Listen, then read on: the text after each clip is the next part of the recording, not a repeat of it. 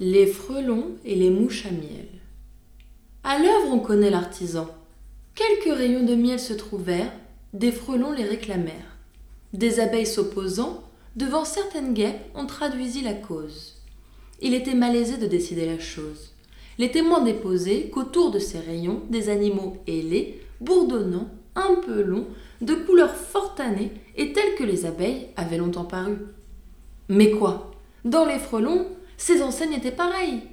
La guêpe, ne sachant que dire à ces raisons, fit enquête nouvelle, et pour plus de lumière, entendit une fourmilière. Le point n'en put être éclairci.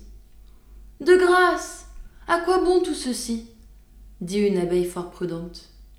Depuis tantôt six mois que la cause est pendante, nous voici comme au premier jour. Pendant cela, le miel se gâte. Il est temps désormais que le juge se hâte. N'a-t-il point assez léché l'os? Cent ans de contredits et d'interlocutoires, et de fatras, et de grimoires. Travaillons, les frelons et nous. On verra qui sait faire, avec un sucre si doux, des cellules si bien bâties.